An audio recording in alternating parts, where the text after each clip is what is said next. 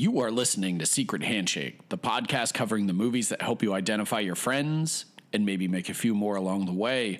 Coming up, Spine Number thirty, nineteen ninety-seven's Face Off, featuring Nick Cage, John Travolta, Joe Bob Briggs, doves, boat chases, golden guns, peaches, plastic surgery, butterfly knives, Gina Gershon, and sex sandwiches. Martin, yes, no more drugs for that man.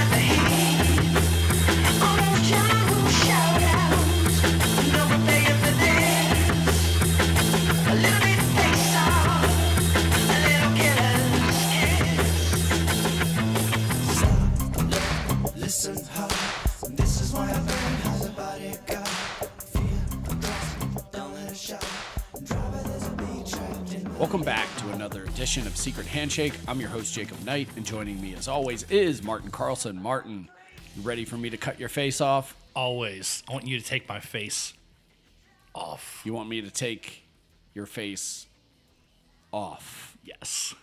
So we decided to do this episode a while ago. It was the twenty-fifth anniversary this summer of the summer of nineteen ninety-seven, which for me is one of the most formative movie-going experiences of my whole life, because Con Air and Face Off came out like within weeks of each other. And I remember buying more tickets for Contact than anything else and sneaking in to see both these. Now, I think I saw Face Off five times in the movie theater. I was fourteen, by the way. I, I saw Face Off like five times. I saw Con Air probably like four, and both of these movies like completely changed my life.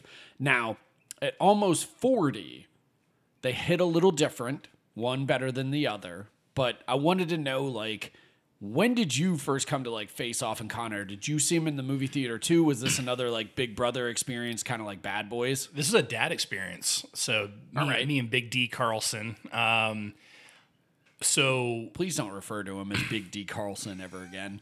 I'd literally call him Big D. I don't call him Dad. Um, okay, but it's just the Big D part that's I, I kind know of upsetting. You know, I find it kind of ironic, but that's just what I've always called him. Um, but I saw them both in the theater. Um, Con Air in my mind, because I didn't quite know how films worked yet. I remember seeing the Jerry Bruckheimer um, logo uh, before the trailer. I'm like, oh, this is the guy who made The Rock. Producer, yes, not director. But in my mind, for a long time, I was like, oh, Michael Bay made Con Air. And obviously, we already did a Michael Bay episode, which there are a lot of similarities the way he shows action and the way Simon West does and Dominic Swain. But I... Well, and they both come from propaganda, too. Yeah, exactly. So they come from the same, you know, uh, doing music videos in, in the same place. And, you know, Simon West doing the Never Gonna Give You Up video for Rick Astley. Um, and... I remember this was this was an era, though. Like, ninety-seven was a, a formative one for me. Like, ninety-six, ninety-seven, and ninety-eight were just that like, kind of, like, sweet spot of, like, I'm twelve to fourteen years old. My dad will take me to any action movie. And this summer, I was pumped for Con Air. But Face Off, I was beside myself with excitement because I'd become a ridiculous John Woo fan. We've talked about this, obviously, with one of our first episodes um, for Hard Target. I was obsessed with him from like ni- basically all of middle school. I had discovered him. I rented Hard Boiled. It changed the way I looked at action movies. And then when I found out this was coming out, I, my dad had taken me also to see the year before to see Broken Arrow. I could not wait. And when I saw this in the theater, I mean, this was the ultimate, not to jump the gun, but face melter. I mean, I was just changed. Um, and I remember... Um, I was Lutheran and we would do confirmation, right? And so, uh, where you were basically eighth grade and you renew your vows, so to speak. And um, I had a party at my house and one kid from church came and the rest of the kids came from my friends from school who didn't know what confirmation was. My best buddy, Jeff, gave me Face Off on V H S for my confirmation. And God bless you, Jeff. Jeff Kissel, wherever you are, thank you. And I watched this movie, this V H S, till it broke. This was like Speed for me, the movie Speed, um, Batman, Tim Burton's Batman. Also like Speed. I mean, it does replicate the same feeling when you watch it at fourteen years old. This this episode, I think, reminds me of us talking about Blade, where Face Off is that level of how important one movie was to, like, before it came out, when it came out, and then after it came out. It just defined, like, that era of my life. Well, and to your point, too, like, so you had Hard Target, which we experienced on V H S, and I was the same way that you were, like we talked about in our previous episode, is that it was like you saw that and you were not just instantly a J C V D fan, but you were like, who is this fucking John Woo guy and whatever. And it was also during the period where like Entertainment Weekly was delivered to your mailbox. So yep. And you could, like, before the internet, before message boards, before chud dot com, before talkbacks, any of that, like, Entertainment Weekly and Premiere magazine was the other one, yep. too. And Empire had good shit, too. Empire, yeah. But that was more British-based more than anything. And it was so expensive. I, yeah, it was. Well, that's what I mean. Like, yeah. I didn't get that as much as, like, um, Premiere. E- like, my parents actually got me an E W me subscription from, like, thirteen on. So, to me, that was, like, the earliest version of, like, getting online or on Twitter every day and being like, what fucking bullshit movie news is hitting me and, like, destroying my brain now. Only then it was more interesting because you would hear about, like, here's this guy from Hong Kong who came over, who made these wild action movies that may or may not be, you know, the big thing with Hard Target that we talked about was that it was N C seventeen. So it was like, and it had to be cut down to R, and you're like, oh my God, this guy's so fucking extreme that, like, he broke all the rules in America. And then you saw Hard Target, and you're like, this is awesome. I don't really get, like, the, the N C seventeen thing, but whatever. But then you sought out all the stuff in the video store, like you said. But then, you know, you had that, and then you had The Rock, which I know for you, Bad Boys played a bigger part, but I wasn't a huge Bad Boys fan. But The, the Rock, Rock, honestly, was kind of equal. Yeah, The, the yeah. Rock for me was so formative. And when you talk about, like, Michael Bay and Bruckheimer and then Con Air, Con Air very much feels like them looking at The Rock and being like, how do we do that again? Mm-hmm. How do we, like, just set up the same humor, the same violence, the same high concept, like high concept, like what if a bunch of prisoners, instead of, like, you know, Alcatraz, how everybody wants to break out. This is about people breaking in. This is literally about, like, you know, all those airplane movies from the fucking seventies where, like, they're going down. What if the convicts hijacked it this time? You're like, oh shit. Like, there's a real Don Simpson energy to this oh, yeah. film. That's hard to get over the entire time. But, like, yeah, I'm with you to where, like, I saw Face Off at fourteen and, like, my brain was forever changed because I was the kid who, like, had Akira on V H S and, like, watched it eight million times and, like, would seek out the same things when I would go to the video store and just empty the Canon Films, like, section. And seeing this was just kind of like, oh, wait, these international directors can come to big studios and make movies on this level and still kind of, it was almost like my first crash course in auteurism and being mm. like, they can come here and they can make these massive, like, budgeted movies with big movie stars that I recognize, like Nick Cage and John Travolta, but they can also retain the things that I'd sought out and found in the Hong Kong movies, like on V H S. Like, that was a weird game changer to me too, because it almost was like, again, my first lessons in director theory and how, like, they're the author of the movie itself. Well, it's, I think I mentioned this when we talked about Hard Target, but when I first got into John Woo, it was also because of, re- of replacement killers.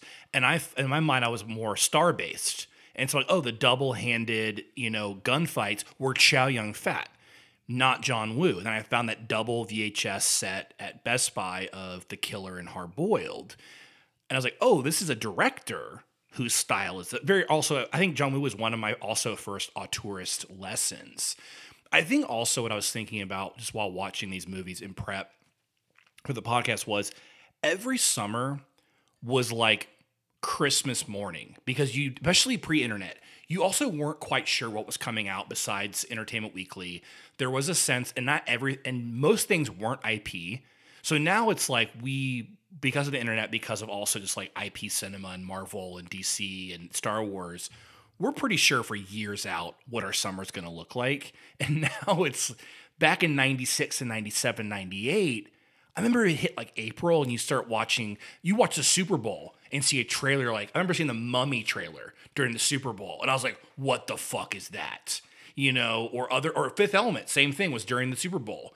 And I remember showing, seeing the trailer there and I was like, wait, what's that movie? And it was just this sense of surprise. And every summer was just these crazy balls to the wall American action films for like a good four years of the nineties, I feel like. Well, and it was also during the time when we were also like discovering Luc Besson, to bring up like yeah. The Fifth Element and movies like that, to where also like again these yeah. international dudes were coming to America to make their own style of movies and actually being given that Hollywood kind of budget behind them.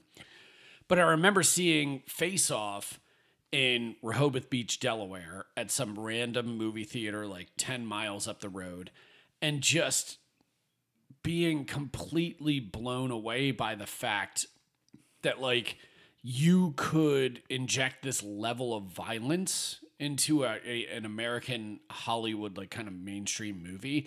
Because even watching it now at almost forty, like this is still like, you can't believe that something both this high concept and this violent actually exists. And ridiculous. I mean, yeah. just full on. I remember seeing it with my dad because my dad was like a great sport. I mean, he took me to everything. And I think my mom actually came with us to this one too. And my dad was always really respectful and like, he would laugh after the fact, but he like let me enjoy my movie, you know? And Face Off is one of those movies that at that time, I thought this was high art. And in the sense of like, you know what I'm talking about? Of like, I thought this was like deep, really deep cinema of, oh my God, like the way that they, he touches their face and it's like the face and his daughter is like hiding from who she is, the way she, and when you're thirteen, that's about as deep as you can go, you know? And so for me, this hit me at that moment, but watching it now when I'm fucking thirty-eight, almost thirty-nine years old, I like it just as much because it's operatic. There's no sense of irony in this movie. It is straight up. And that's what I like about John Woo. And I rewatched The Killer this afternoon, getting prepped. And I love that he his stuff is like, there's never a wink. It's just straight up.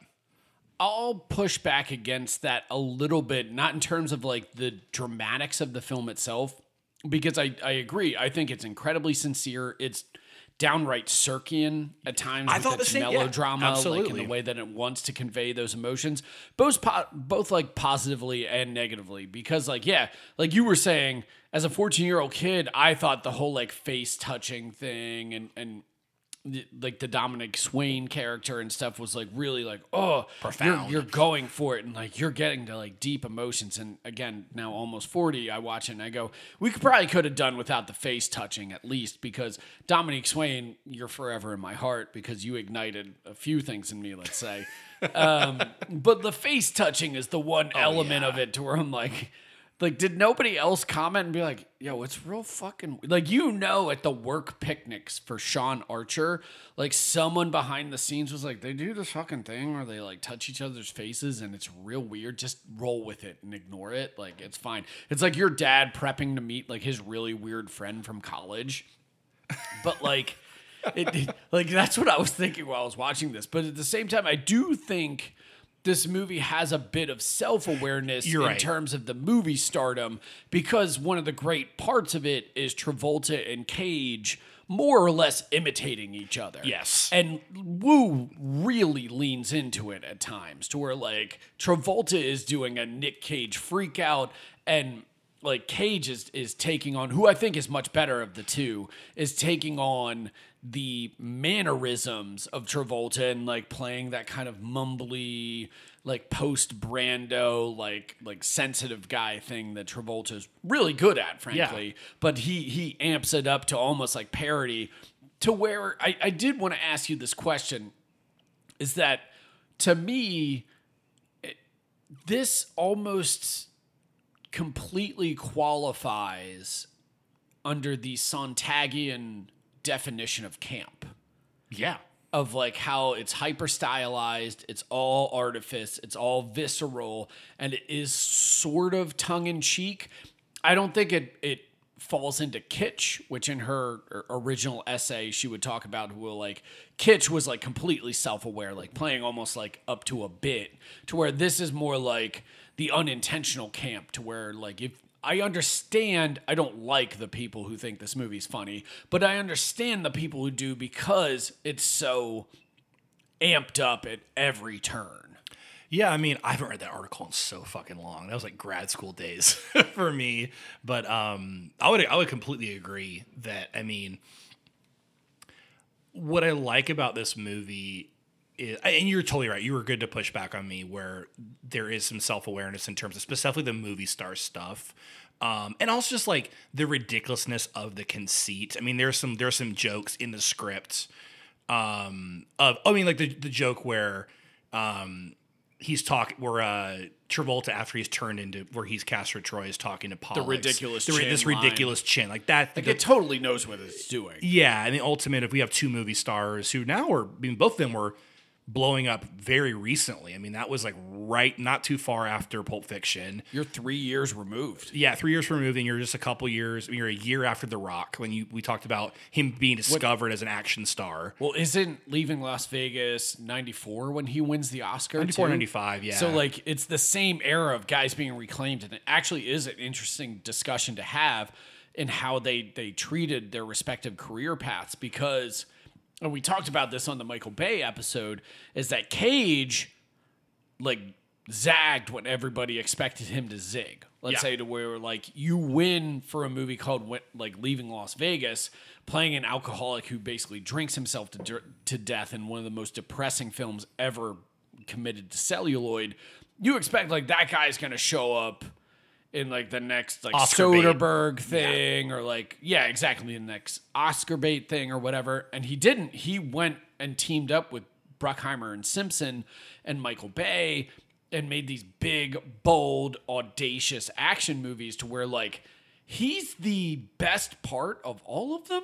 I think like mm-hmm. The Rock, Face Off, Con, Con Air, definitely. But I mean like he's at least giving the most performance in all of them. And to me, the best performance, because he, I don't know, like, I think it's just an electricity that was running through Nick Cage's veins at this point as a performer, to where like, he just picked up every script, saw the lines, and then was like, I'm a fucking jazz musician. I play around it. Cause I, I believe it was David Lynch at Wild at, like during the Wild at Heart days, who actually referred to Nick Cage as a yeah. jazz musician and was like, he, that's what he's doing. He's doing actorly jazz. Again, to me, this is him doing actorly jazz on like a big budget studio level. Yeah. W- we were talking, I think I texted you about this when I was watching Face Off, and you know, you think about Travolta coming off of, of Broken Arrow with John Woo, and Travolta's the star of the movie. I think Christian, between him and Christian Slater, one of them is pulling in, doing a bigger job and, and doing more interesting things. Well, I mean, let's put it this way. There's a reason that Scream two borrows his entry theme. Deacon's from, theme. Yeah, exactly. From Broken Arrow. Like, he's the guy in that movie. Yes. I remember I was watching Scream two in prep, and I was like, we were supposed to like, yeah, this fucking, I love that theme. Um, it's incredible. It, yeah, dum, dum, dum, dum. But then you have him kind of almost like big, he was big fish in a little pond, and he shows up in Face Off, and And Cage, I mean, he's bringing more. And I think specifically when I was texting you about this, that yes, Travolta does, when he turns into Castor Troy, when he becomes Castor Troy, he is doing his kind of Nick Cage mannerisms.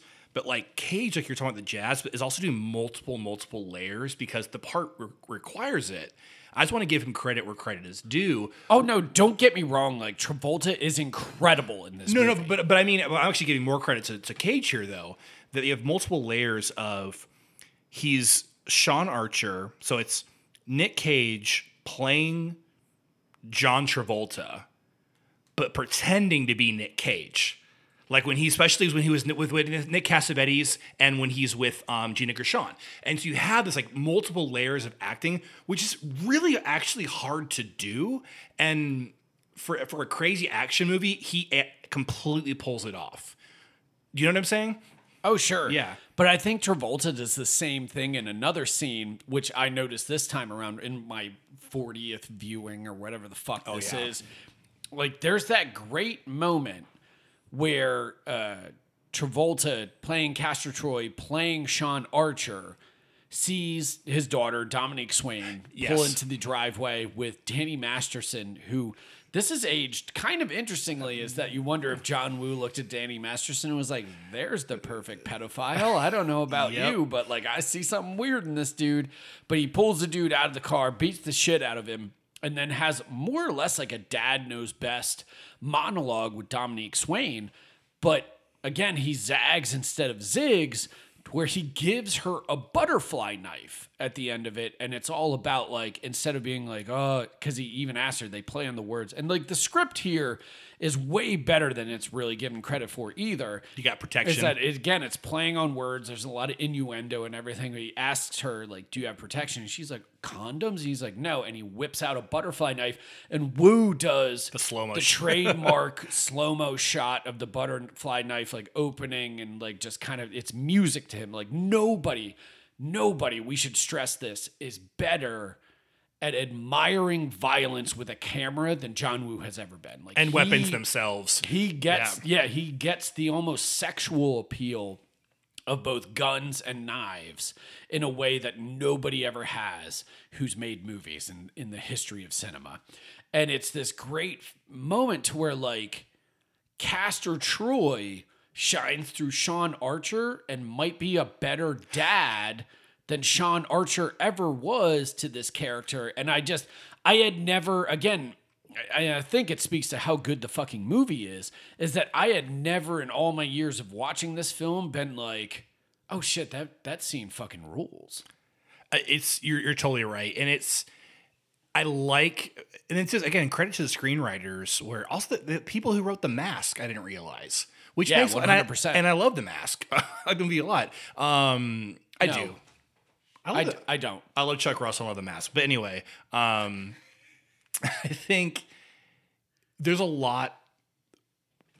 I think maybe what we're getting at is that you and I saw different depth and interesting things when we were younger. And now we're seeing some stuff that we just didn't really pick up on being younger. And also like, but it's like, no, that it's actually even better than I could have imagined. And, and you and I, and one of the things you taught me with this, us, I talked about this before, of us becoming friends and working on this podcast together, is that I sometimes have said, well, that's a bad movie. Like, I think I said about a Miami Connection one time, and you're like, well, slow down. Because in my mind, there was an assumption of if it's camp, then it's bad, but it's guilty pleasure.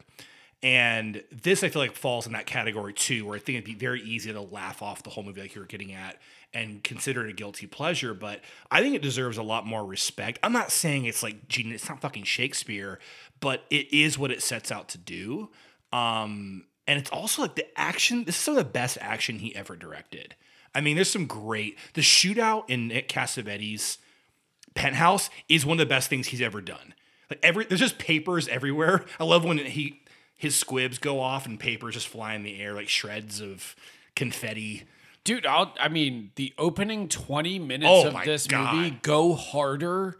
Like the the one thing that I wrote down on like a notepad that I stupidly didn't bring to this recording is that I was like, man, this movie might actually be one of the ultimate, like, you didn't have to go that hard movies. To where, like, you just watch the opening twenty minutes, the intro to fucking Face Off, and you're like, John Woo, you you could have just taken a knee and like directed this, like, because I like Broken Arrow, but I don't think anything in that really rises to the levels of insanity that Face Off achieves. But like, and that was the the thought that I was having, to where I was like, you didn't have to go this hard, but you did, and we're all the better for it. It's weird because the whole setup of the beginning of Face Off feels like the end of Bad Boys. It's in this like airplane hangar. There's or cars the midpoint on the, of Tenet. Or yeah, yeah, you're on a tarmac. There's car, you know, and it, it felt like, well, I'm just going to start it there, and then I'm going to go bigger. And and it does have Bruckheimer and Simpson kind of flourishes. It feels like it could be a Bruckheimer film. Specifically, the boat chase at the end feels like a Bruckheimer scene to me more than a um because that's the thing about about Woo. Um, no, really. No, the, the boat chase at the end to me feels like it's transplanted in from like Hong Kong. Like it doesn't exist. It shouldn't exist in an American film. Like Rumble in the, in the same Bronx way kind of that, action. Like, well, that and uh, we did uh, The Protector with Jackie Chan, yeah. And you have that opening boat chase. Like that was the thing that I kept thinking about with James Glickenhaus of like a guy who obviously sat there, like one of the producers sat there on Face Off and was like, what if we just let this dude do what he does? And like, that's it. We just get the fuck out of the way. And it was the best decision ever. That's why it doesn't feel like Bruckheimer to me. It just feels like they were like, let him make a John Woo movie. Like, let John Woo live, son. That's fair. Because I, I, mean, I remember um, all the stories I heard about uh, Sam Raimi producing or executive producing uh, Hard Target and how he was there to like basically put handcuffs on Woo and be like, slow him down. And he and, became his advocate. And he was just like, uh, this guy. They were all already huge fans. I mean, obviously, like, Raimi and Woo have a lot of similarities as filmmakers. And he was like, no, give this guy what he wants. And I think, I still think Hard Target's probably his craziest movie he's made in Hollywood. Um, it, I don't know, man. He this had, movie goes to a high-tech but the budget was so where much. Joe Bob Briggs, like, provides, like, shock therapy to fuck people up. N- this uh, you're, This you're, movie feels like nine movies in one. That was another thing I noted watching this this time. Again, when you're younger, you're just like, oh, this is a perfect movie. I don't want to even critique it. It becomes fucking Christopher Lambert's Fortress. Yeah, like, out of for, nowhere. For like for forty minutes. But you know what? I was watching it. I was like, yes, abso-fucking-lutely yes. The movie's two hours and fifteen fucking minutes long, I think, right? And, and I was like, you could have cut, honestly, like, you were texting me like the plot holes are plentiful in this, but who gives a shit? But like the fact that like they allowed Pollux to be sent to the Supermax prison and just didn't keep him in custody and let Sean walk in and be like, hey, I'm po- I'm Castor. Well, and one of the great moments in the entire film is during the jailbreak sequence when fucking Castor yes. Troy or Sean Archer as Castor Troy stages this entire riot, kills everybody, breaks out, and then gets to the top of an oil rig. And Woo does this massive, like, sweeping pull-out crane shot of him realizing he's on an oil rig in the middle of, like, whatever ocean that this Supermax prison is stationed in.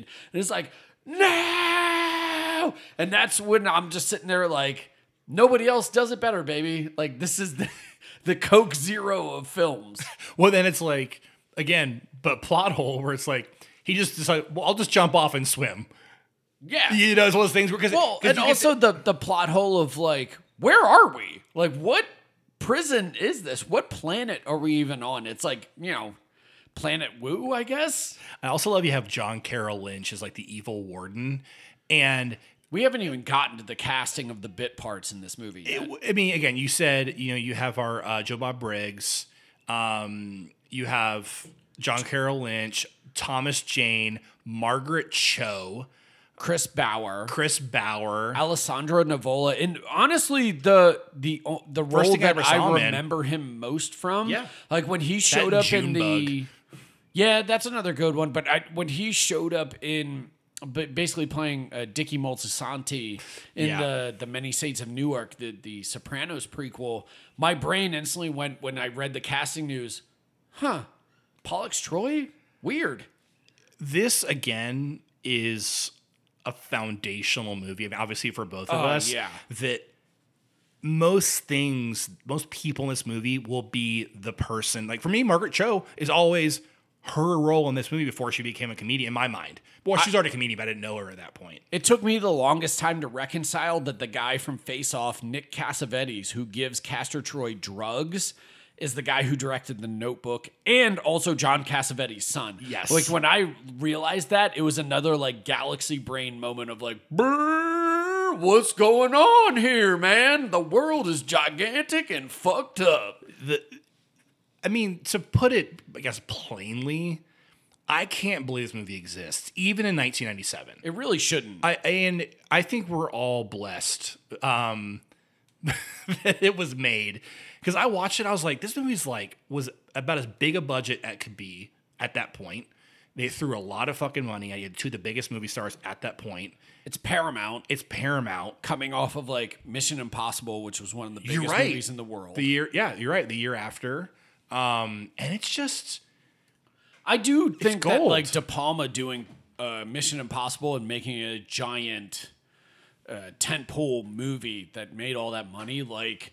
I think that did open the door for Woo to do this, because I do think that they were looking at different auteurs and being like, okay, how can we replicate that formula to one degree or another? Well, and then and have him do off. Mission Impossible two. Exactly. You like, know? And then Woo comes in and does Mission Impossible two. Then Abrams comes in and does three and fucks that whole theory up. But whatever, like, do you like Mission Impossible two? How do you feel about that movie? I mean, what do you think? I, yeah, I adore okay. it. Yeah. Well, I saw I that movie. We were friends for a reason. I saw the movie five times in the theater, dude. I I was close. Yeah. I was that was another movie because I was still my my Woo fandom was was probably even higher by the time that came out, because I just kept seeking out more stuff. I remember seeing it opening night, the next night, the next night. I'm a fucking sophomore in high school. It's May. I had the days count, and then it came out November seventh on D V D, two thousand. I had the days on my calendar counted to go to OnQ. I had it pre-ordered, and I watched that D V D every fucking night of the week after it came out. And I just rewatched it. I fucking love Mission Impossible two. I love that entire fucking series. Three's the worst, but um, I think that people write off two because like, oh, it's the weird kind of crazy one. I said. No, that's when they were just giving it to auteurs, you know, like you were just kind of getting at with bringing in him for uh, Face Off. What could we do here? You know, De Palma, and then bring him. And then, like you said, and, you know, Abrams, who's the, the most um, pastiche of all filmmakers. How do you feel about Joan Allen in this movie? So I watched Manhunter after this. And for the longest time, Joan Allen was Eve Archer. There's another film person who's just like forever will be Eve Archer. Um, if I had one gripe for the movie, I would have made Eve a sexier person. I don't find her that attractive. Um, she's very mommish. Uh, Fair. And so I've always, always, even now, even then when I was younger, I was like, I don't get it. The whole like, you're sleeping with my wife, and it's she's ca- also kind of saddled with being the naggy wife. The whole time. And also, like, I was watching it this time, and I also feel horrible for her fucking character. Where she, where he comes to her and basically convinces her, he's like, hey, I'm actually Sean Archer, uh, Nicolas Cage. And she's basically having to admit, I've been fucking another guy. He's been in my house for a week. Who's the guy who killed my fucking child. Like, she has it worse, I think, than Sean Archer does. In terms of the shit that happens to her. Oh, one hundred percent. Because of the situation. You know, so I feel horrible for her, but as a casting, ah, I just never really saw it. Is that fair? Sure. I will go back and say that to your point about like being young and seeing this movie and thinking it was real deep, the scene where he goes and sees her at the medical office yes. and talks about their first date and the midnight dentistry and stuff, like as a kid, I was like, this is the most romantic thing ever.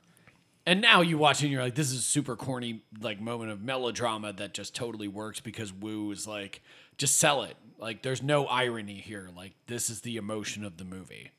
Yeah, watching that, again, watching The, the Killer today um, reminds me a lot of the stuff between um, be, be, between John and Jenny as the two leads, all, with her going blind and just this heavy melodrama of he goes into her apartment for the first time when after he saves her from being mugged after she's been blinded. And like sees a picture of her on a bicycle, and the music just rises, and he's realizing this life that he's stolen from her. And again, when I was young, I thought that was deep, but it moves me deeply now. It actually really does. Like it's, I know it's on the nose, but it really gets to me. Well, and it's also like we watched Bullet in the Head on my birthday oh my last God. year, and you have all the I'm a Believer like kind of montages and stuff like that was just Woo's stock and trade. Is that that's how he represented characters, is like the most arch melodramatic way that you can convey that information, because that was the type of movie that he was really into. Like, he loved Audrey Hepburn musicals and he loved Sam Peckinpah films. Like, yep. that was the guy that he, and he took that and amalgamated it into his own style, like while working on like wuxia films and then like movies for Golden Harvest and shit. I mean, I just, again, I haven't, I think, I don't think I've watched Face Off in ten years. I really don't think I have. And I feel horrible about that. Um, and because it was such a part of my life, and, and not to be cheesy, but I feel this really great sense of connection with my younger self watching this now. Cause it's oh, not sure. a film that, cause, I, cause I, I, I had forgotten how much I remembered, if that, you know what I mean? Like I, I was watching, I was like, oh my God, I know every line of this movie still. I remember little moments that I used to think were weird when I was like fucking thirteen years old, twenty-five fucking years ago. And I'm still noticing those and remembering the feeling I had. Um, I don't know. It was a really great reconnecting for me. In a weird way, it reminds me a lot of The Fly, David Cronenberg's, mm. in terms of how, like, when I saw him uh, introduce the movie at Beyond Fest, he talked about how, like, opera was a lot on his mind and, like, how he wanted to make the the Fly into, like, the genetic splicing opera. And like you watch it with that in your head and Howard Shore's like gigantic oh. booming score. And like, then you watch Face Off and you go, he's doing kind of the same thing. He's that he's applying the, the operatics to action movie filmmaking. Like it's all about like hitting the highest note that you possibly can and deli- like using that note to deliver the emotion straight to your audience's heart. He he's so good at that. I think also Hard Boiled, everything with Tony Leung, you know, of, of the moment where he's um, on the the front of his boat and he's just like crumpling up the origami because he makes an origami for every person he kills. And it's like, again, I know it's like very broad and, and operatic and, and melodramatic, but man, it just hits me every fucking time. And better, don't get me started on A Better Tomorrow. I mean, that's like one of his most like soap opera-y, you know. Or two. Oh man, seriously. I mean, of course, you got Chow Yun-Fat, a soap, soap opera actor, you know, who, who knows how to bring that. But man, I we both love Woo. I mean, what's more to say? What do you think about Con Air now? Oof. Um, first of all, there's about an hour of no action in this movie. I mean, wait, what? The beginning feels, it's like there aren't action scenes. It's them taking the plane and a lot of dialogue. The last forty-five minutes are fucking great, but I feel like it takes a long time to get there. I, in terms of action, I mean like shootouts, chase scenes, anything physical. The plot happens, but there's not, there aren't action scenes. I was kind of surprised actually that it takes a long time to get to real action scenes.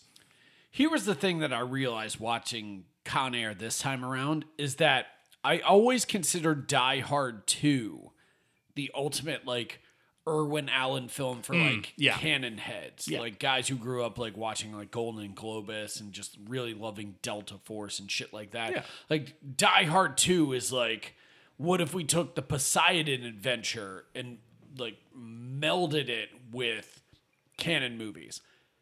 This is that. Like this might be even more than Armageddon, the closest that Bruckheimer, not Bruckheimer and Simpson because he was dead at this point, but like Jerry Bruckheimer came to replicating that formula of it, because it was like, here's a gigantic ensemble cast.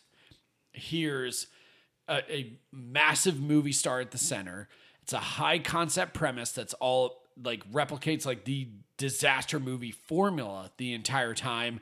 And then it just kind of lets it rip. So when even action scenes aren't happening, it feels like action because you just have like a bunch of movie stars shouting lines at each other. And like, honestly, I will again push back a little bit here because I feel like this almost abides by the Roger Corman rule of like something has to happen every ten minutes. I feel like there's a hijacking or a fight or a plane crash or a machine gun battle or something ridiculous being done by like uh, Nick Cage in one of both his most iconic and maybe worst performances at the same time, which is a weird thing to say. Uh, it, it just is delivering everything that you want, and that, or I should like more broadly say, that an audience wants from this type of movie. It was like, how can we take Michael Bay and like almost like strain out all the auteurism? You know, and it's, I see what you're saying. And I enjoy, I mean, I enjoyed watching it, and I really loved uh, rewatching uh, John Malkovich as Cyrus the Virus. Like, he's having a great fucking time, just killing, just it. killing it. Ving Rhames, Buscemi's whole thing is great. Um, Nick Chinlund, I like too. I've always liked him as an actor. Danny uh, Trejo Danny, in a character that would never be in a movie these days. Nope, nope. Um, but also Cusack and fucking Cole Meany. In like the biggest like heel turn of all time, like just there's nothing redeemable about that guy. You just want to hate him throughout the entire movie. But you still get the nice moment at the end where it's like, I needed a new car anyway. You know, it, it remind. It's funny because it has a very obviously a very similar setup to Broken Arrow, where you have instead, instead of uh, John Cusack, you have Frank Whaley. You know, as the the brainy one that no one's really listening to. And it's like, no, you got to listen to me. Like, let me help out here. I, I will stick. I will stick to my guns, though, that in terms of like when I think action scenes, I think action scenes. I see what you're saying about it having a propulsive narrative of like things are changing. There's there's value changes, to quote Robert McKee, you know, in in the plot. I think, though, of like when you hold this up against The Rock, right, where You, I, I've always thought one of the most interesting scenes in that movie is the car chase, because it's such a product of we need an action scene. You could cut that completely out plot-wise and nothing would change. I mean, he could escape in some other way, whatever. But well, and the producers wanted to, right? Because wasn't that the scene when they were shooting it in San Francisco that like they got up in arms about, and Sean Connery had to go like defend Michael Bay in well, front I didn't of the know producers? That. There's an infamous legend now that like The Rock was running kind of over schedule, over budget. Yeah. They had just shot this huge car chase, and like everybody at Touchstone and Disney and stuff was like, what, what are we doing? Like, what the fuck is happening here? And they called Michael Bay up to a summit meeting, which more or less felt like you're gonna get fired. Almost like you're going to get fired. And Sean Connery, who was dressed to play golf, like just saw him and was like, where are you going, old boy? And Michael Bay was like, oh, I got to go meet with the producers and stuff. He was like, oh, let me go with you. And the way, according to Michael Bay, of course, the way that it went is that Sean Connery rode with him, met with the producers, still dressed to go play golf that day, and was like, it's fine. Everything's going great. Michael Bay's doing a great job. This is amazing. You're cool. And then they just got to make the movie they wanted to make. Whether or not that's one hundred percent true or not, or just like either apocryphal or embellished, a whole other discussion. But it is a legend that hangs over that movie, is that like Michael Bay got to inject his auteurism into it. And even, you could argue, Sean Connery kind of birthed Michael Bay auteurism in a weird way. I love that. I didn't know that story, but I mean, I do, I think of that scene, again, in relation to Con Air, where it's a full-on just like side scene of just like, we have a, let's get a ten-minute action scene here, because it's going to be a couple, twenty more minutes before we get to The Rock, you know, then it's the break-in. And I feel like Con Air, there's a good forty minutes to me where it is like the kind of ins and outs. Like they do, they do stop the plane, and they're doing the fake out with the F B I, or the fake out with the people, say, hey, no, we're actually the, the guards. We're not the convicts, all that. All that aside, though, the last forty-five minutes, it does feel very Bay, because I feel like the, um, I, I love this like broken down old, um, desert airport that also has like fix-it shops. It feels like something from one of his Transformer movies. You know, these these Americana, old diners, old, you know, old garages, and it's kind of just this like American Norman Rockwell myth paintings as far as the eye can see, with kind of crazy action spliced in. Well, that, and it's coming from like Simon West, who's one of the ultimate like jobbers. of all time. Yeah. Like, he's trying to replicate that style while making, one hundred percent like, a movie that's going to please all audience. Like, this is the very definition of what they call a four-quadrant yeah, that's the same thing. Because yeah. not only, like, is it trying to replicate, like, Michael Bay and The Rock, and it has Nick Cage, who's now become, like, this massive, like, action star who has two action movies. I looked it up. Like, Face Off came out on June second, and this came out on June nineteenth, to give you an idea. Yeah, that's exactly. Crazy town. So, like, you have him, but at the same time, you're also... They're, they're, he's almost leaning into, like, the serial killer craze that came out after Seven, to where, like, you have Steve Buscemi's character, yeah. you have, all, like, Cyrus the Virus, and it's it's really, like, kind of playing on the fascination yeah. that we had on, like, the John Does and the Hannibal Lecters that dominated, like, nineties pulp fiction at the time. So it, it's going as broad as humanly possible.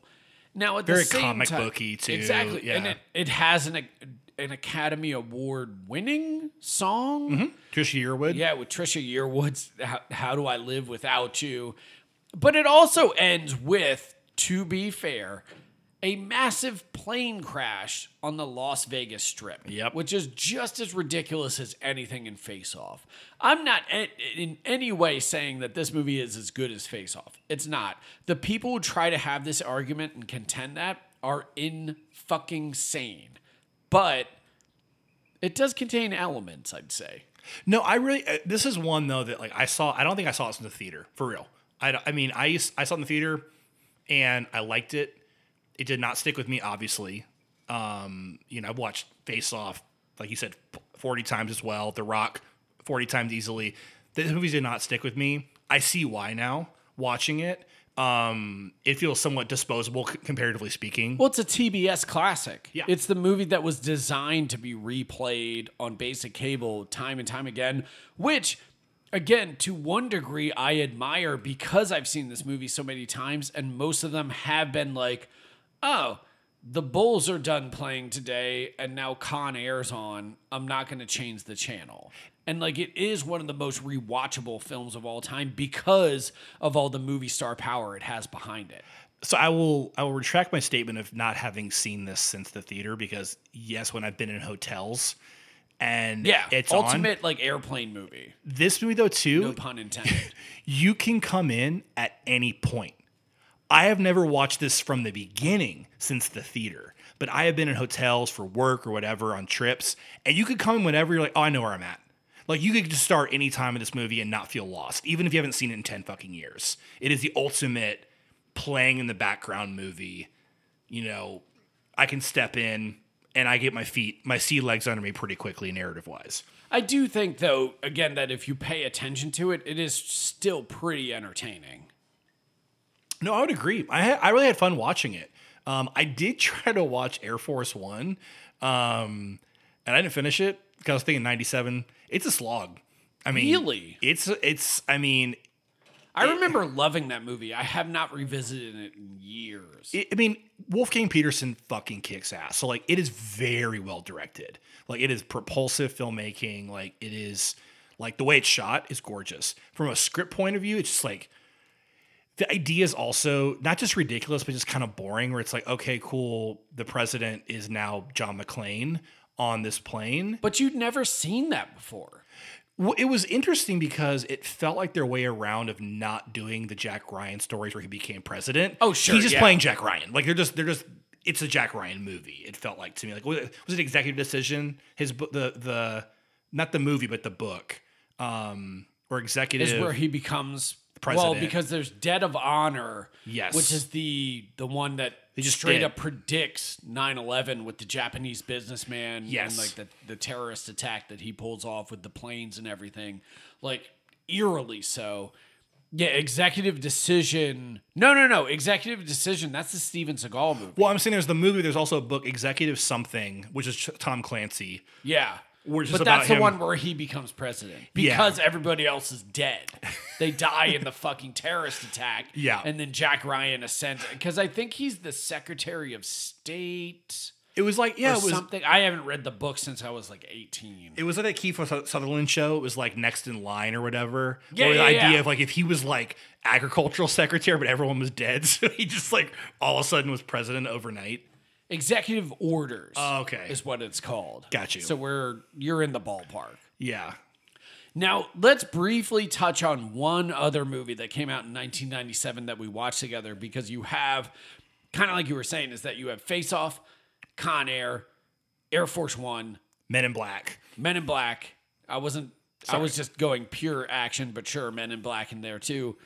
But we watched one together that was a D T V movie from the same summer that I think kicks maybe more ass than both of the. Well, not more than Face Off, but it, it's on the same level.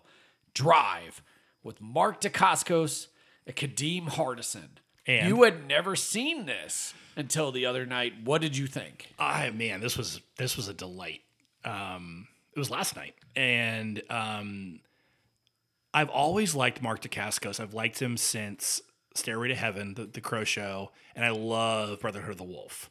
And sadly, I haven't watched a lot of his movies, his other solo stuff. And I've seen him whenever he shows up in shit like John Wick three, or and I've always liked him, but he's so good in this. And we were both talking how you and I were like completely in kismet watching this movie. We kept having the same thought at the same time. We're like, oh, this is like proto D T V Rush Hour. Yeah, one hundred percent. It, it, because like Martin Dacascos is kind of playing an Asian guy, but he's he's playing the dumb white guy at the same time. And Kadeem Hardison's more like supposed to be like, I'm into rap music. I'm more cool. And well, it, it's these like. And Dacascos is doing what, like, his martial arts clown thing. A lot of it, like, there's a whole karaoke scene in this where he gets to just yeah. totally ham it up. But I think you were you were about to dip into the real well here. Is that this has one of the great sexy ass Brittany Murphy like performances of all time. Where Hachi I would machi. marry this girl and just never let her see another man in my life because I just I'm so in love with her. You said the line last, we were both also, another thing we were in kismet on was like, so this movie is basically everyone wants to fuck Kadeem Hardison. Like every scene is, and he's a good looking guy. Again, he's very charming, but he's, he'll just be showing up. He'll walk into a bar and some nasty ass waitress is like giving him the eye. Brittany Murphy is just all over him from frame fucking one. The second he walks into her hotel, and he's just like, mm, he's like, don't let her come with us. I'm like, what are you fucking doing? It's a whole doing? subplot to where he's beating her off with a stick, and I'm like, are you insane? Like, I don't care how fucking crazy she is. She's the love of my life. Go fuck yourself. She's awesome in this. It's that we were both talking like this at a certain time could have been in the theaters. You know, um, should have been. It should have been. The action sequences are as close to like a pure Hong Kong production that anyone's pulled off. Like Steve Wang, the guy who made the Guyver movies and then also worked on like Power Rangers and yeah. a bunch of like creature stuff. Like he was the special effects guy, but he was also clearly into Hong Kong cinema between this and the Guyver films. Like the Guyver films are just like smaller, like scale kaiju films. In that he's like, what if just a bunch of men in suits just beat the shit out of each other in alleyways? Well, you were we were talking last night how we were like, man, this looks like Black Mass, like a Sue Hark film. You know, like every even the angles, like you could be like, take this and be like, is this a Sue Hark or someone else? But like, this is a Sue Hark movie, like through and through. It also, um, you you made the point of it has like an Albert Pune feel of, you know, no goddamn budget. You know, they're shooting where they can. I mean, I think that gives it a lot of charm. You know, there's like, like what, thirty, forty minutes to take place at a roadside motel. Um, and you think it's a set, and then you realize, oh, no, they're just wrecking and then blow up and with, then a, buzz- they with blow a missile up. launcher a real hotel. It it has that sense of like, oh, this feels a little bit unsafe. Like, they're, they're not sets. Um, and Dacascos is, is a fucking trooper in this. Like, he is working out, and he, and he, you know, for the for the plot, he plays this kind of super soldier. He's got a a, um, a cybernetic heart that can allow him to go almost almost Universal Soldier style, you know, harder, faster, longer, and you know, that was very sexual. I apologize, um, but he is a is a badass at martial arts too. So he does these like comic booky like leaps through the air that are absolutely insane. Um, But it's straight up looks like wire work. And there is some wire work in it that we were watching the credits, but that just felt like him on a trampoline, just kind of spearing himself and jumping out of the frame. He's so athletic in this. It's oh, amazing. It's it's embarrassing. Like he's he's great. So now, do you want to get to our big bonus for everybody listening, which is the unbearable weight of massive talent? We're going to actually go deep Nick Cage here. Love to. All right, let's jump to it. Love me tender. Sailor. Love me sweet. Never let me go. You have made my life complete, and I love you so. Love me tender.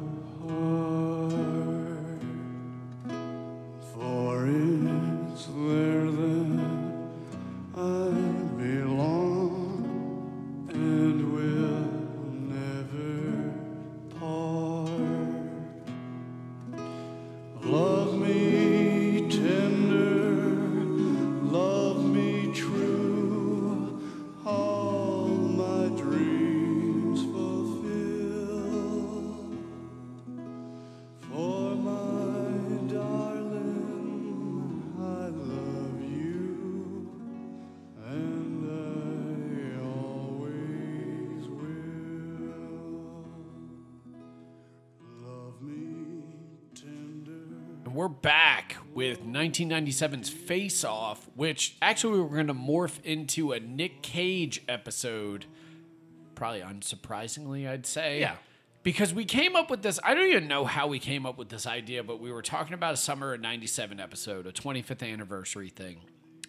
And then this movie came out, The Unbearable Weight of Massive Talent, uh, with Nick Cage, playing Nick Cage, in a movie where he gets to go be recruited by the C I A to infiltrate the cartel? Uh, yeah, arms cartel. Like, it's almost like his being John Malkovich, but done on a Lionsgate, like, D T V action level. Honestly, I like this movie a good deal, but I also think it's completely fluff. How did you feel about it? The exact same. Um, I went with a friend, and we... It was a really fun Friday night movie. This is the kind of movie you're like, we're going to go to the movies and just like watch something. It, it was just, it felt very disposable to me. Um, if anything, I'm surprised by how unzany it was. You know, for me, Nick Cage is this like, we've, you know, he's this lightning in a bottle personality and the energy he brings. And you think of like, probably my favorite Nick Cage role is Wild at Heart. Um, that are adaptation in terms of just performance and like a filmmaker understanding what what he can do. And I think like a filmmaker like, you know, Spike Jonze like knows how to use him, and David Lynch definitely fucking knows how to use him. This one, I know from reading the history of how it was made, and the screenwriter kind of like put it together and said, oh, let's see if he says yes. You know, it's pretty thin even as a screenplay. Um, and like you said, like I was just watching the whole time, and it, it felt cheap. The C G was cheap. Um, it it it promised a lot and didn't deliver close to what it did, what it what it promised. Again, I had a good time. Like it was fun to hang on Nick Cage, and like he's great. Like he's he delivers every scene, but there's just not a lot there. I think we also kind of agreed that maybe the C G being cheap was sort of a comment unto itself. Yeah, and I liked of that. Of all of yeah. the D T V kind of action weird things that he showed up in, like U S S Indianapolis Men of Honor. Like, why is Nicolas Cage in this movie? Or like Rage, or any of the the revenge type Bronson things that he was doing for Left, Lionsgate. Left Behind. Left Behind. Oh yeah, shit. His version that of that. Movie's horrible. It's really bad. Um, but like all of the Primal. The pro- I like that movie. I do too. Where but he's yeah. the, the big game hunter on the ship hunting the giant C G I tiger. That's a that's a good horrible. High concept. Yeah. But like, I don't know. It it felt like a comment on those movies too, without being too overt about it. Because some of the best jokes in the movie are like, I really like Captain Corelli's mandolin. Like, I lost my shit. That that one's underrated, you know. And then, or even like John Woo is a maestro. Like that. Like there's just there's some great self-reflexive things that are going on in this movie. But I also worried about it being the meme movie. To yeah. where I remember when Mandy came out. Yes. And do you remember uh, the writer who sadly passed, uh, Mike McBeardo McPadden, who he worked for like away? Mister Skin? Yeah, a couple years ago. I didn't he, know that. He, he sadly died. I loved his um, work. Yeah, but he wrote uh, the the heavy metal movies book, and he he did the um the teen sex comedies. I met right. him. He's a super he was a super, super cool nice guy. guy. Yeah, yeah, yeah. great he, writer. Yeah, he I believe died of heart failure. Uh, two years ago. I, me, I met him at Cinepocalypse. Um, but he wrote a review of Mandy where he hated it. And I completely disagreed with the review itself because I love Mandy. I think it's an absolute masterpiece. But he called it more meme than movie. Hmm. And at the same time, while I disagreed with it, I also understood where he was coming from. And it was the thing that I even voiced my concern about before going into this movie with you, is that like I was worried about it being about Nick Cage the meme rather than Nick Cage the actor, and never considered the fact that it could actually be about both at the same time, which I think it does to both its detriment and positive attributes, let's say. That's a really good point. I, I, you brought up Mandy though too, and I, I remember seeing that in the theater and saying like, here's a filmmaker also who gets Nick Cage, you know, because Cosmato's got Nick Cage, knew where he was, knew what he brought, knew how to use him in the world. It, it, it, the, the film wouldn't work with anybody else but Nick Cage. I felt very similarly about Color Out of Space, um, where another film, you know, from Spectre Vision, where they're like, we have Nick Cage here. We're going to use him to do what he does best, but also surround him by a pretty crazy and fun like genre plot. If anything, I think where this falls flat is all it is is just that. It's just the Nick Cage side of things, who I love, but without a compelling movie around it. Like I thought like the genre stuff was pretty fucking bland. I love Pedro Pascal in this, and I'm actually not always a big fan of his. He's really entertaining in this, and and super sweet.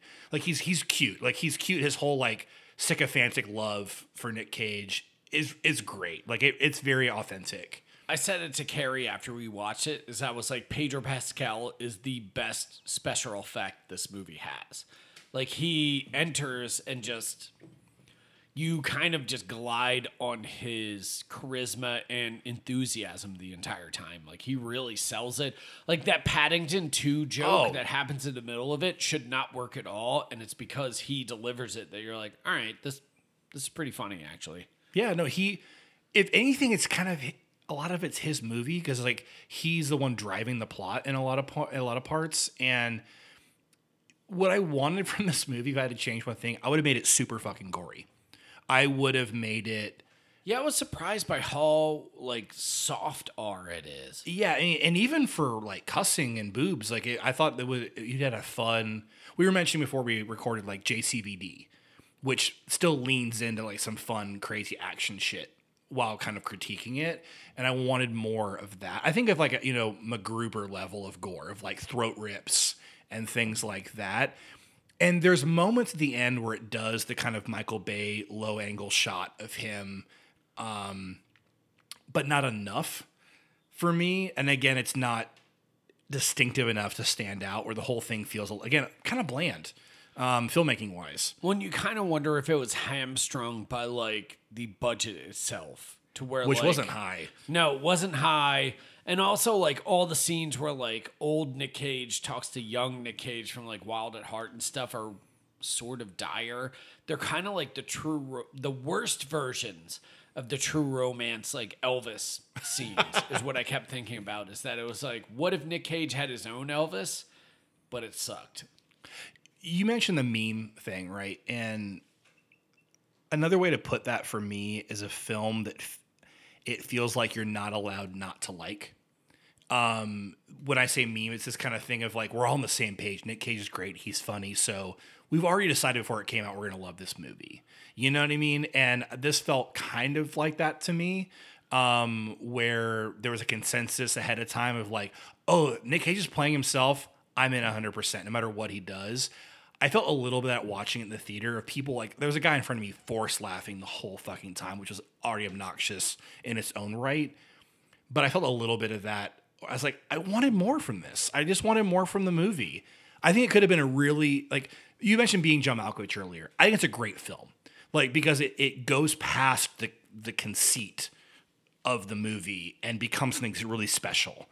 It's the fucking title, you know, Being John Malkovich. And this felt like, oh, this is all you got. That's kind of how I felt leaving the theater. Yeah, that and the fact that, like, it doesn't do a ton with its premise. No. Like, you think it could go for, and it hints at it early on as, like, he's an alcoholic. He has a strained relationship with his daughter. He's Kate Beckinsale's kid. Yeah, Kate Beckinsale's kid. And, like, also, like, he has his money problems, which kind of, you know, yeah. let's say is supposed to allude to Nick Cage's real life tax problems. Um, but yeah, it, it never, I don't know, addresses those or uses that in any meaningful way that actually engages you with the material, which is kind of a bummer. Yeah, I mean, it, it has this very kind of schmaltzy ending. And people are like, oh no, I didn't think I would be so emotional watching this movie. I was like crying. I was like, I didn't. Like I felt, I mean, I, I didn't have a bad time. I really enjoyed watching it, but I kind of felt outside the whole thing the whole time. I, I just couldn't get completely engaged in what was going on. And, and this is going to sound super douchey, but it's like, I've, I never lost faith in Nick Cage, kind of like I never did with Keanu. Well, like, they even address that in the movie to where it's like, not that I ever left, was what they keep repeating. But it feels like a lot of people are now like, oh, I like Nick Cage now. I was like, dude, I've always, and I, I genuinely like him, and I don't like him being a meme. You know, like, I fucking saw Drive Angry opening night. I saw, I, thought, I saw Season of the Witch at Friday at a six p.m. screen, the first screen. Like, I've I've been one of his biggest fans forever. I'm not trying to say I liked the band before it was cool, but it, it feels a little bit disingenuous, this movie, to me. It feels interesting, too, coming directly after the year where everybody felt like he was snubbed horribly for Pig. Yeah. To where, like, you have one of his greatest performances in one of the movies he's even publicly said, because he doesn't do, weirdly enough, for a, a star of his magnitude, let's say, he doesn't do a ton of press. Mm-hmm. Like, he avoids a lot of it. And there's always speculation to, like, does he avoid it because he doesn't want to talk about his money issues or his idiosyncrasies or the memes or whatever, or, like, and just yeah. focus on the acting itself? Because, like, it is one hundred percent true that, like, he is a workman. Like, he yeah. puts out two, three, four films a year sometimes. And, like, because it just seems like he just loves acting. Like, he doesn't know how to do anything else. But watching this movie the year after Pig, which was, like, an incredible film that I even remember telling you and Cody early on that I saw. And I was like, oh, this is a new Nick Cage thing. And you guys kind of looked at me like, okay, cool. And then it came out later, and you were like, have you seen Pig? And I was like, I told you about this movie fucking that months ago. That was Cody, ago. Not me. But, like, like, like this was a thing that I knew was going to happen, like, early on, and then it did, and now we get this movie, which is, like, his meme movie, and it just feels, like, sort of sad in an ironic way. It has elements of, like, a Ryan Reynolds movie to me, of which we bring up time and time again on this podcast of, he's the devil. Yeah, and he sucks. But, like, it's that kind of knowing wink at the audience kind of filmmaking. And it's like, don't you love us? Isn't this funny? you should think it's funny because everyone else thinks it's funny. You know, the common consensus is this is funny. I, I also think, like, I I just, I wish this movie went weirder. I'm just surprised by how strangely chaste the whole thing was. You know, I, I expected, like, crazy nudity and, like, David Lynch-esque, like, mind-bending shit. Because in a weird way, I've, like, melded together, like, the, the best of Cage with, like, David Lynch kind of world building and just, like, dream states. Sure. And I wanted more of that. And this was just, like, like even the way it was shot, it was just, like, super fucking bland. Um, Almost, like, T V-ish at times. Yeah, and not not good T V-ish. Just, like, fucking N C I S kind of T V-ish. I do think this movie's going to have a huge audience when it actually hits streaming. I think though. You're right. Yeah. Like, I think it's going to have a long lifespan and people are going to discuss it for like a while because it does at least engage with the idea of Nick Cage, the actor, versus Nick Cage, the meme. I mm. think it does take that, not necessarily to court, but it has the balls to be like, yeah, to at least acknowledge both, let's say. Yeah. But, I mean, it's still worth checking out, so you should definitely see it. And we're both still huge Nick Cage fans, and I want to support him in anything he does. So, like, and he's he's great in it. Like, he has just, I think the film around it should have done more. I think they kind of dropped the ball in a few places. Real quick, not to put you on the spot, but I will. Top three Nick Cage performances, go. Number one, Wild at Heart, forever. Um... Number two, like I said before, adaptation is my number two. Number three is The Rock. And now you must answer. It's true. Um, I'd go with adaptation, Mandy, maybe Bad Lieutenant, Port of Call, New Orleans. I was going to, once I finished, I realized that was one I forgot. That's another filmmaker, Herzog, who gets... He yeah. understands what Cage brings and who's also a wild man in his own right as a filmmaker who lined up. I would put it up. You have Spike Jonze, you have David Lynch, and then Herzog all just clicking in with what Cage is putting out and kind of knowing how to use him correctly. Man, I might be wrong, though, because Wild at Heart, there's also fucking... Uh, Valley Girl, which I think he's great in. I like Moonstruck a lot. Moonstruck is like one of those great iconic movies that probably shouldn't work but does. The script's a mess, but it's just it's kind it's of wonderful. Incredible. Yeah. Um and all of his action movie put like output that we've been talking about this episode is is iconic for a reason. So I mean, Nick Cage, you know what? If you're out there, you're listening to this, and we know you are. Like let's face it, you've heard every episode of Secret Handshake. Just know that we love you. Yes. And we will be talking about you much more in the future. But next week, we're getting real weird with it. You're just going to have to stay tuned and see what we got. All right? See you then. Bye.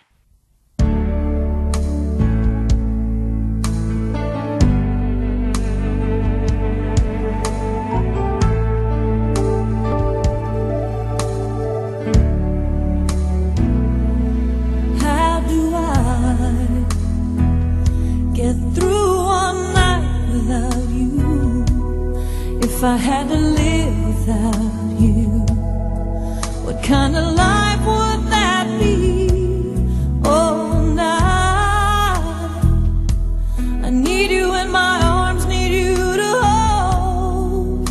You're my world, my heart, my soul. If you ever leave, baby, you would take away.